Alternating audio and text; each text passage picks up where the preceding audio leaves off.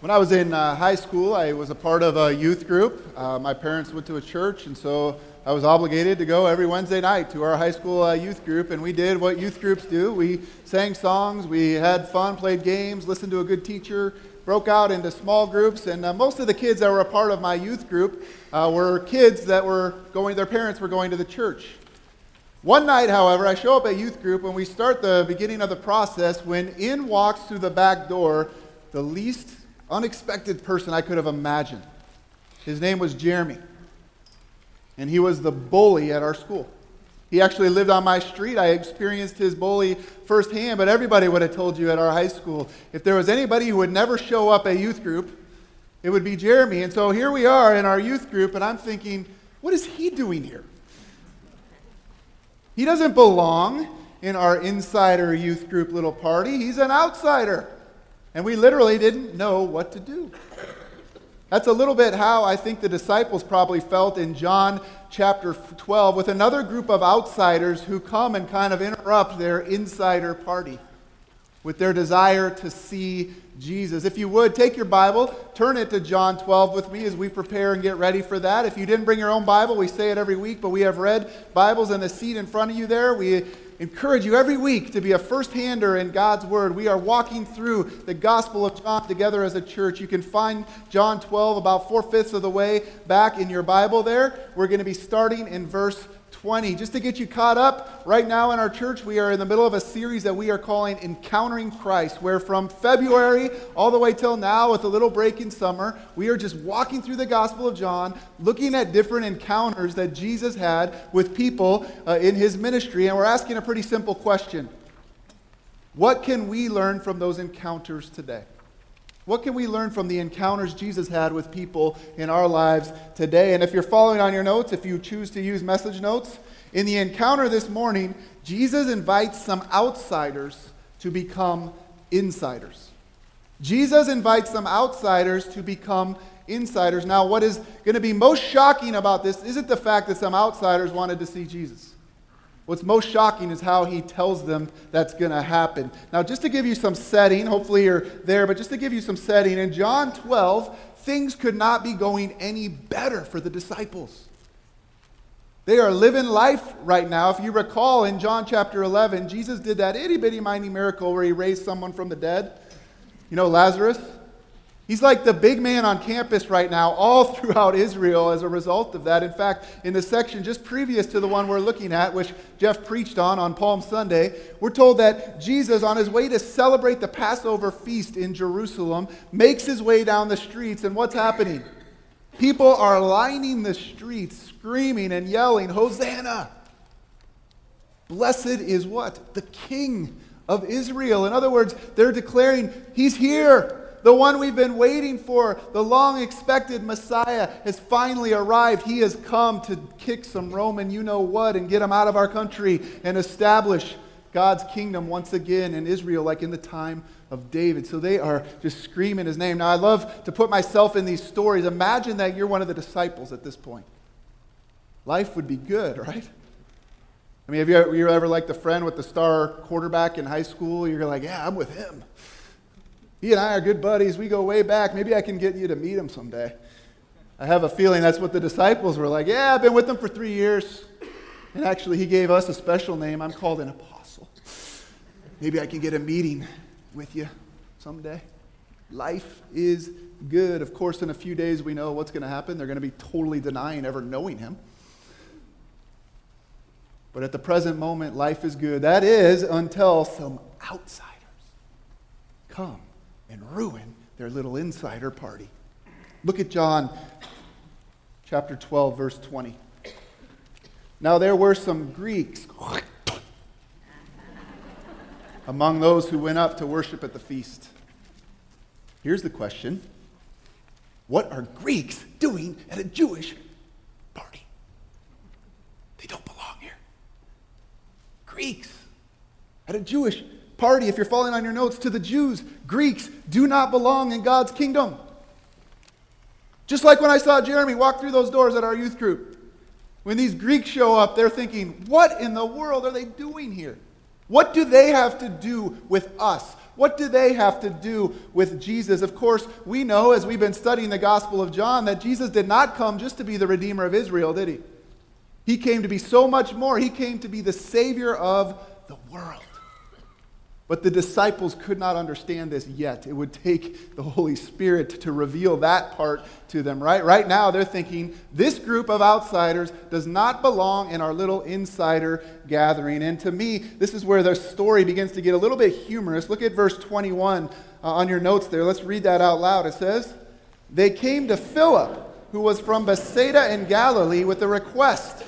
Sir, they said, we would like to see Jesus. You might want to underline that. What a powerful statement that is, huh? If you've been with us throughout this study in John, you know what most people have been asking? You know what their request has been? Show us a sign, Jesus. Prove to us you are who you say you are. Then maybe we'll believe. These outsiders come. They show up, and what do they ask? We want to see. They get it. The insiders don't even get it the whole time, but these outsiders come and they get it. We want to see Jesus. That's why we're here. That's why we're here. That word uh, that we kind of miss because uh, we don't read it from the original language is actually they keep on asking Philip. They won't leave Philip alone. It's like an ongoing thing. It wasn't like this one time thing, like, hello, sir, we'd like to see Jesus. No, they're like following him around. We'd like to see Jesus. We want to see Jesus. We want to see Jesus. We want to see. Where are you going? Come back here. We want to see Jesus. And Philip doesn't know what to do. Now, I don't know why they went to Philip. Maybe he's like the personal secretary of Jesus or something. You got to go through Philip to get to Jesus. Or more than likely, it's because he had a Greek name, a Jew with a Greek name. And so they thought maybe he'll be sympathetic to us. But Philip has no clue what to do. Look at verse, I love this. Look at verse 22. This is what we'd all do. Philip went to tell Andrew. What do I do? I don't know. And both of them, Andrew and Philip in turn, told Jesus, Can't you just picture this? You tell them. No, you tell them. They're Greeks. I know. But he always wants to see people that other people don't want to see. So I think we should tell them. And of course, that's exactly what happens here, right? Whether it is a Samaritan woman at a well, a crippled man by a pool, a man born blind from birth. If you're following on your notes, Jesus always makes time for the outsider. Jesus always makes time for the outsider. Why is it that I'm always surprised by the kind of people who want to see Jesus? I shouldn't be. For in God's kingdom, there is neither Jew nor Greek male nor female, bully nor youth group nerd. All are one in Christ Jesus. Amen? Jesus came to break down these barriers that we erect as human beings. His kingdom is open to everyone. Friends, just like I was shocked to see Jeremy show up at our youth group, this would have been shocking for the disciples but not as shocking as what he is about to tell them. See, if you're following on your notes there, at their request, Jesus reveals what it takes to truly see him. To these Greeks, Jesus reveals what it takes to truly see him, and they're not going to like the answer. They're not going to like what it takes. Now, before we get there, notice how Jesus responds to this request from the Greeks. Look at verse 23. At first glance, this seems to make no sense. It's like, are we dealing with a totally different situation? It says, Jesus replied, The hour has come for the Son of Man to be glorified. What? What? What is he talking about? They want to see you, and you're going off onto some random hour thing. Well, this isn't random at all, actually. You know, throughout John, people have been prodding Jesus, pushing Jesus to reveal himself. And what has his response been throughout? My hour has not yet come. My time has not yet come. Wait. And the moment these Greeks show up, though, these outsiders show up, he says, My hour is here. Why? Because Jesus knows the scriptures and he knows that hundreds of years earlier, the prophet Isaiah prophesied this very thing that the Messiah would not just be the Jewish Messiah, He would be the Messiah for all nations. Isaiah wrote this in Isaiah 56 I will also bless the foreigners who commit themselves to the Lord, who serve him and love his name, who worship him and do not desecrate the Sabbath day of rest, and who hold fast to my covenant. I will bring them to my holy mountain of Jerusalem and will fill them with joy in my house of prayer. I will accept their burnt offerings and sacrifices because my temple will be called a house of prayer for all nations. For the sovereign Lord who brings back the outcast of Israel says, I will bring others too, besides my people Israel. He quoted that, by the way, in the second temple cleansing in Mark 12. And here he knows with the arrival of these outsiders who want to become insiders, my hour has come. It was the Father's plan. Is the story of the Bible. It's not an Old and a New Testament. It's a First and Second Testament. It's the whole thing leading up to this. All are going to be welcome into God's kingdom. And if you're following in your notes, when Jesus refers to his hour, he is saying nothing now stands between Jesus and the cross. Nothing now stands between Jesus and the cross. The arrival of these Greeks is like a trigger. It's begun. And everything we're going to look at in the rest of our study in John, it is all leading to that moment. In fact, look at how he describes this in the rest of verse 23. The hour has come for what? The Son of Man to be glorified. Now, I wish we could have been there for this. Because if he, when he spoke those words, I guarantee you that a hush would have fallen across the crowd. Did he just say what I think he said? Did he just call himself the Son of Man? See, the Jewish people, they know the scriptures and they know that Jesus was referring to Daniel chapter 7 when Daniel has a prophecy about one like the Son of a Man. In fact, let's look at it together. Daniel 7 13 and 14. In my vision at night I looked, and there before me was one like a Son of Man coming with the clouds of heaven. He approached the Ancient of Days and was led into his presence. He was given authority, glory, and sovereign power. All nations and peoples of every language worshiped him. His dominion is an everlasting dominion that will not pass away, and his kingdom is one that will never be destroyed. Did he just say what I think he did? This is it. He's saying he's the one. He's the one that is going to destroy these Romans, to kick them out of our country, to establish our kingdom again. You see, for the Jews, if you're following on your notes, for the Jews, the Son of Man was supposed to bring conquest. The Son of Man was supposed to bring conquest. And of course, we know now Jesus did bring conquest, but not in the way that they expected. They were expecting swords and power. And Jesus says, I have come for a totally different purpose, for a totally different kind of con- conquest, and it's going to go against your expectations. In fact, read how he describes his conquest out loud in verse 24 with me. It says, I tell you the truth. Unless a kernel of wheat falls to the ground and dies, it remains only a single seed. But if it dies, it produces many seeds. Where are the swords? Where are the thrones? Where's the power? Where's the victory? Why are you talking about a kernel of wheat and the D word of all things? Death? What kind of glory is this? What is he talking about? Well, we know now. He's talking about the glory of the cross, isn't he? The glory of the cross. You see, Jesus was not the kind of king that people expected. He wasn't. And here he tells them that he is going to rule, but his rule will be won through death. If you're following on your notes, he's saying in his death, Jesus gives life to all who believe. In his death, Jesus gives life to all who believe. You see, his conquest is the conquest of death itself. Amen to that? The illustration he gives, it's so simple, isn't it? In fact, all of you should have underneath your seats, somebody in your row, there should be a bucket there with some kernels of corn there. I wish you would take that out if you would. Make sure everybody in your row has one kernel of corn, that you just hold on to that. Now, I know he's talking about wheat, but we live in corn country. Give me a break. It's the same idea. Poetic license, right? Now, when you hold a kernel of wheat or a kernel of corn in your hand, hold it right now, look at it.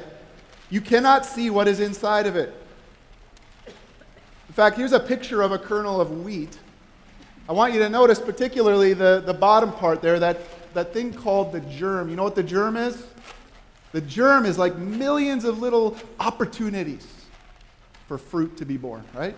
It just needs to be cast out. It needs to be set forth. Now, how does that happen?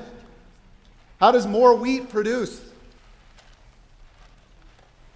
That grain of wheat has to die. It has to be placed in a tomb, so to speak. And when the body breaks, life begins to spill forth. Same thing with that corn. Each corn has the potential, each kernel of corn has a potential in it for millions of other pieces of corn. Jesus is telling the crowd listen, I am going to bring conquest, but not in the way you're thinking. My conquest will reproduce life for millions of people. That's how I'm going to rule. I'm going to rule through my death. I'm going to be planted inside of a tomb. And through my death on the cross, I will bring victory. I will bring millions of people into my kingdom. Now, I know 2,000 years later, when we talk about the cross, we're used to it. But I just want you to put yourself in these people's shoes. What do you think they'd be thinking right now? If your expectations were for a king that was going to bring military conquest and he starts talking about seeds and death, you'd be majorly let down. This is why later the Apostle Paul describes the cross as a stumbling block to Jews and foolishness to Greeks. It still is today, isn't it? I mean, think about how ludicrous it is that we gather here on Sunday mornings to celebrate the fact that we believe a man took upon himself all our sin, all our shame, all our sorrow. He bore it on a cross in his death, and it's through his death that we now live. That's ridiculous. It's naive. It's even intolerant. And yet, it is the centerpiece of our faith, isn't it? It is the centerpiece of our very life. In fact, in verses 27 on, Jesus goes on to describe exactly the kind of victory his death achieves for us. We're going to skip ahead to verse 27 and just look at this. Let's look at verse 27. It says, Now my heart is troubled, and what shall I say? Father, save me from this hour? No. No. It was for this very hour that I came. I love that. It's a transparent moment in the life of Jesus there. We always, I don't know what you picture. Fully human, though. Fully human. He is dreading the cross. Not because of the physical pain that he's going to endure, which is great, because of what it means. It means on his death, he is taking all of our death, all of our sin on his shoulders, and he will be separated from his Father on our behalf. He's not looking forward to it, but then in verse 28, as he does so often, he says, Father, glorify your name. Glorify your name. Now, we throw that word around a lot at church, don't we? It's one of those church words glorify. God, we glorify your name. I mean, we sing it. What does that actually mean? Can I give you a, an idea here what to think about every time we say the word glorify? You can also tr- tr- use the word spotlight. Glorify comes from the Greek word doxa, which means brightness. Beautiful. And so when Jesus says, Father, glorify your name, he's saying, Take the spotlight off me so that others may see you. Glorify your name. And then a voice came from heaven I have glorified it, and I will glorify it again. The crowd that was there and heard it said it had thundered. Others said an angel had spoken to him. Jesus said, This voice was for your benefit, not mine. You see, Jesus already knew who he was, he knew why he had come. He didn't need to hear this from the Father, but he knows others do. A kingdom of death? Now look at verse 31. This is what the cross accomplishes. This is the fruit that is born. Now is the time for judgment on this world. Now the prince of this world will be driven out. Who cares about the Romans? Nations come and go, don't they? Rulers live and die. Jesus says, I have come to defeat the ruler of this world, Satan himself. But when I am lifted up from the earth, will draw all men to myself. There's the fruit. There's my conquest. When I die and I'm lifted up on that cross, I will draw all who will believe upon me into a relationship with me. That's the fruit of death. He said this to show the kind of death he was going to die. When he dies, think of that seed you got in your hand. He's saying millions of possibilities of germination have just taken place. That's the kind of victory I'm talking about here. Friends, if you're following on your notes, it is only in the cross that we can see Jesus. It is only in the cross that we can see Jesus. Why are we here 2,000 years later after this guy lived? Is it because he did some pretty awesome miracles? It's not why we're here. Is because he was like the most amazing teacher ever, which he was? No, I mean, we, we wouldn't give up Sunday every week to just listen to some guy's good teaching, would we? Why are we here still? Because of the cross. Because of the cross of Jesus Christ, who, when he was planted in his death, gave us life and victory. It is ours to have. Friends, Jesus knew if you're following the only way to glory, the only way to true glory was to die. I know this is some deep stuff right now, but theologians actually call this the paradox of the cross, the paradox of Christianity. It's ultimately why so many people at the end of his life began to leave him and desert him, right? He's got all the crowds right now. But from this moment on, they are going to leave him, including some of his best friends. Why? They can't understand. How can death bring life? How can death bring victory? Now, at this point, we have to ask the question that this encounter begs of us. Do you want to guess what the question is? Do you want to see Jesus? Do you? If so, get ready. It's going to involve death. Going to involve death. In fact, if you're following on your notes, to see Jesus, we must follow his example into death. Not just his death, our death as well. If you want to see Jesus, it's going to mean some dying. Read verse 25 out loud with me on your notes here. It says, The man who loves his life will lose it, while the man who hates his life in this world will keep it for eternal life. Now, up till this point, Jesus has been talking about his own impending death, right? Now he's stepping on some toes here. Whoa, whoa, whoa, whoa. You want me to die too? You expect me to die in order to live? He applies this principle of this seed to your life and mine. This is the authentic mark of the gospel, by the way. If you're listening to a gospel on TV, on radio, from a pulpit, in a book that doesn't start with the cross, it's not the gospel. The gospel always starts with death His death and our death.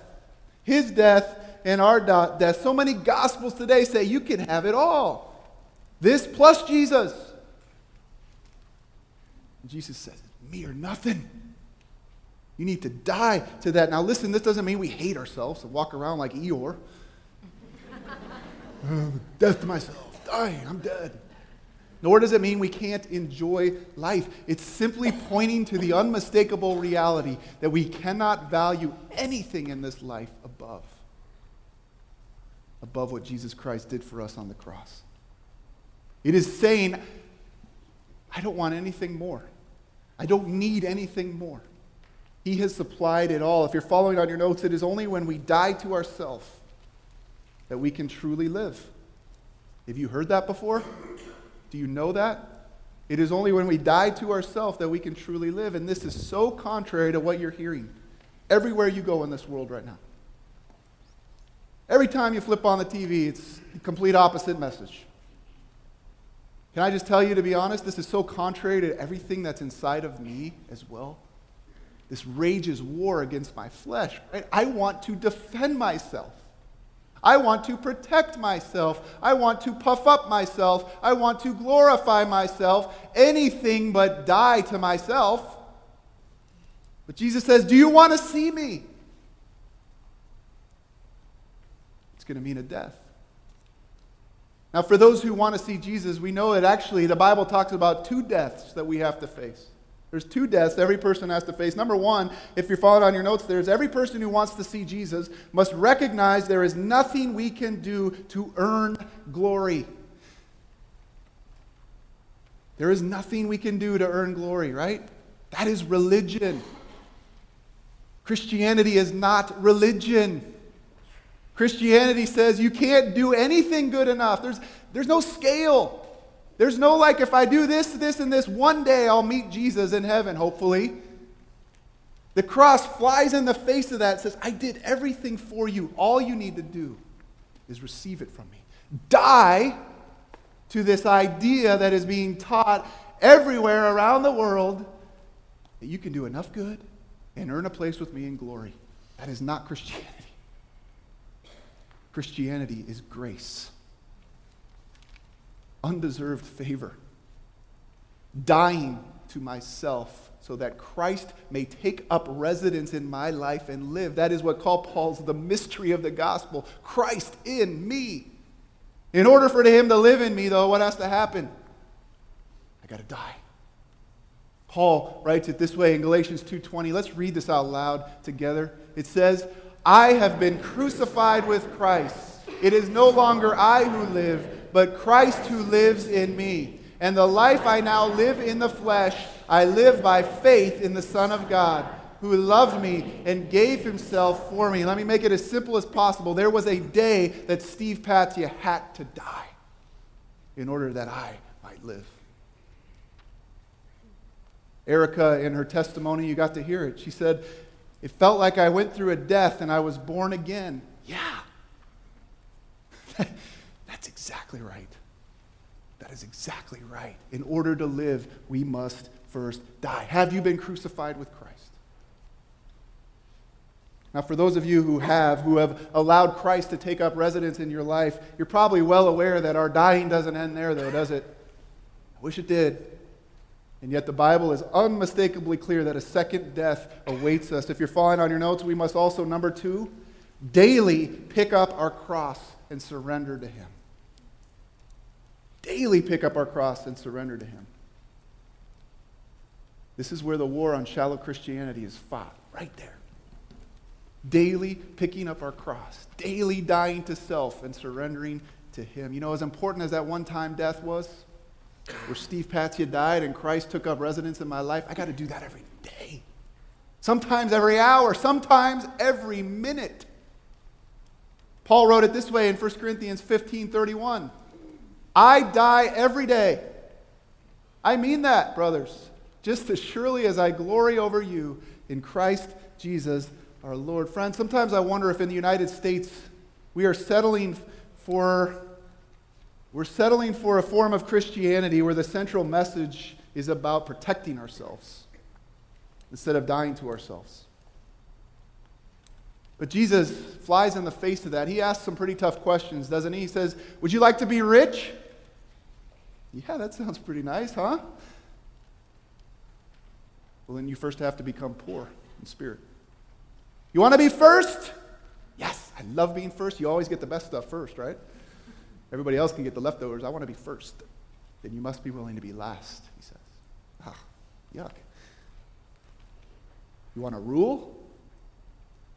Sounds good. And you must become a servant. You want to live life to the full? Yes! That's why I'm here. That sounds great. Then you must abandon your life completely and follow me. Dietrich Bonhoeffer put this so powerfully in his classic book, The Cost of Discipleship, when he wrote, When a Christ calls a man, he bids him to come and die. There are a number of examples of this I could mention in the Bible. Probably the most famous one is of the rich young ruler in Mark 10. Some of you are familiar with that story, right? This young man who has large amounts of money comes to Jesus and asks the question that people are still asking today What must I do to inherit eternal life? And through a series of questions and conversations, Jesus gets down to the heart of the matter with this guy and says, One thing you lack. One thing you lack. Go and sell everything you have and give it to the poor, and you will have treasure in heaven. Then come and follow me. What is he thinking? He's letting the big fish get away, isn't he?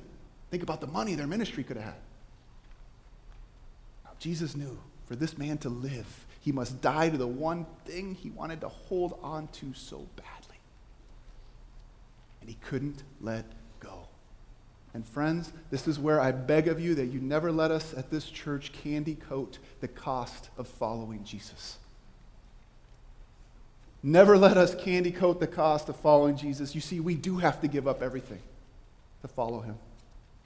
And it's entirely possible that he will ask you to sell everything you have and give it to the poor if that's the thing that you refuse to die to. That he will ask you to choose him over your family. That he will cause you to go to dangerous places to tell others about him. But we don't believe that today. At least we don't want to. We don't believe that following Christ involves a death, mostly because we're afraid of what it means. So we rationalize those passages away, don't we? Well, he doesn't really mean I'm supposed to sell everything. What he really means in that for me is, and at least we better pause right there and ask the question Am I starting to redefine the gospel? Am I starting to redefine what it means to follow Jesus? David Platt, who wrote the book Radical, talks about this. Do you mind if I read an extended quote? Because this cut me to the core. When we don't believe following Jesus means dying to ourselves, he says, we are giving in to the dangerous temptation to take the Jesus of the Bible and twist them into a version of Jesus we are more comfortable with. A nice, middle class American Jesus.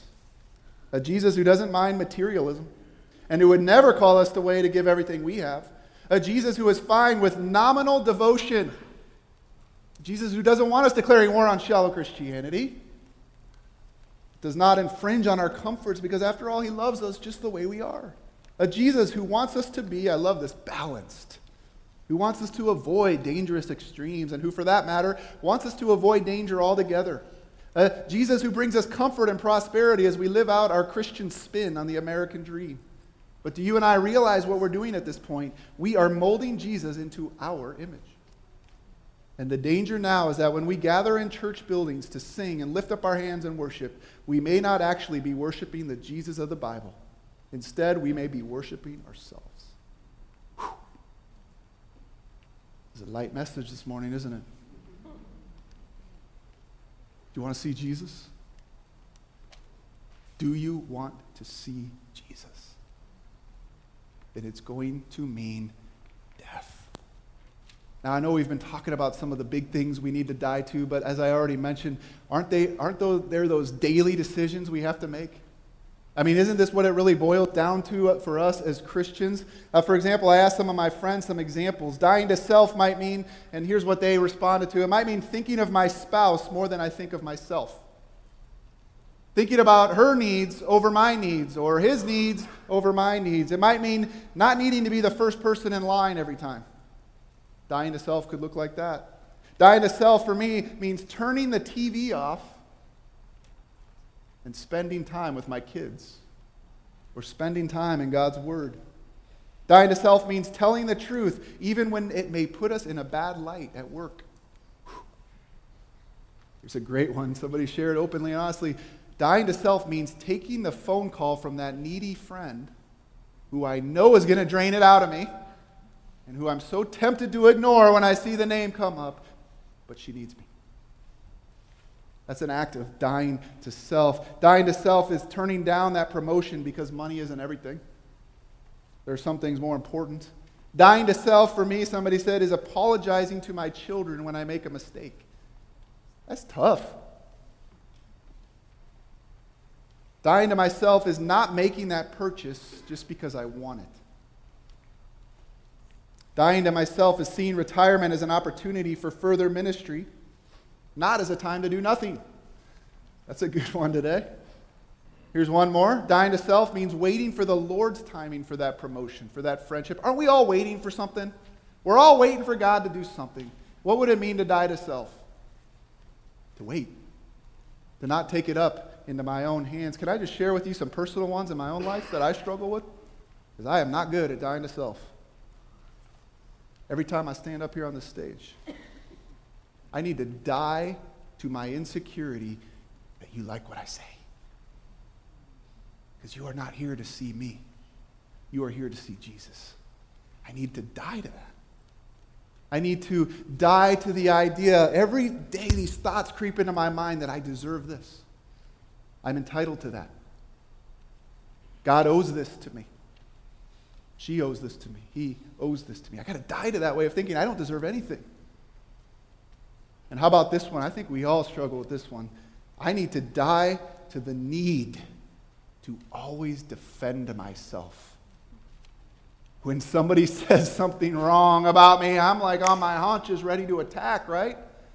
But maybe I need to die to the idea of I, I always need to be right. I like how Jeff says maybe it needs to be more important in my life to be relating rightly. I was convicted by this. I just finished a biography of a Christian man by the name of Watchman Nee, who's a famous Christian in China. And he tells a story of when uh, two farmers came to their church, his church. And they tell a story of how they, had, they, were, they were good friends and they shared a, a rice paddy together. And they had created this little aqueduct in order to get water down into their field. And they discovered that their neighbor had actually, in the middle of the night, went and siphoned off all of their water and used it for his rice field. Now, what immediately, what reactions immediately go rise up in you there? That's not fair. Anger, justice. They at least had the ability to pause and ask, you know, let's go ask our elders, the elders of the church, what we should do in this situation. So they go to the church, and the elders are like, oh, that's tough. Let's, let's look at what Jesus might have said about this. And they're like, okay. So they come to Matthew chapter 5, the Sermon on the Mount, and where Jesus said, But I tell you, do not resist an evil person. If someone strikes you on the right cheek, turn to him the other also. What? Can we find something in the Old Testament, you know?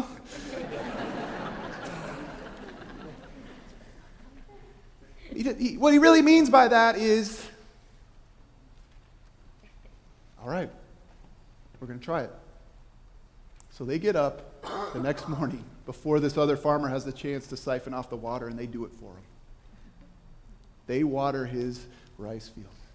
And they do that every day for the next two weeks. This neighbor says nothing. He never admits to it. I didn't do anything wrong. Till two weeks into this, he finally stops him and says, Why are you doing this? He said, Because Jesus told us to. You got to tell me more about this Jesus.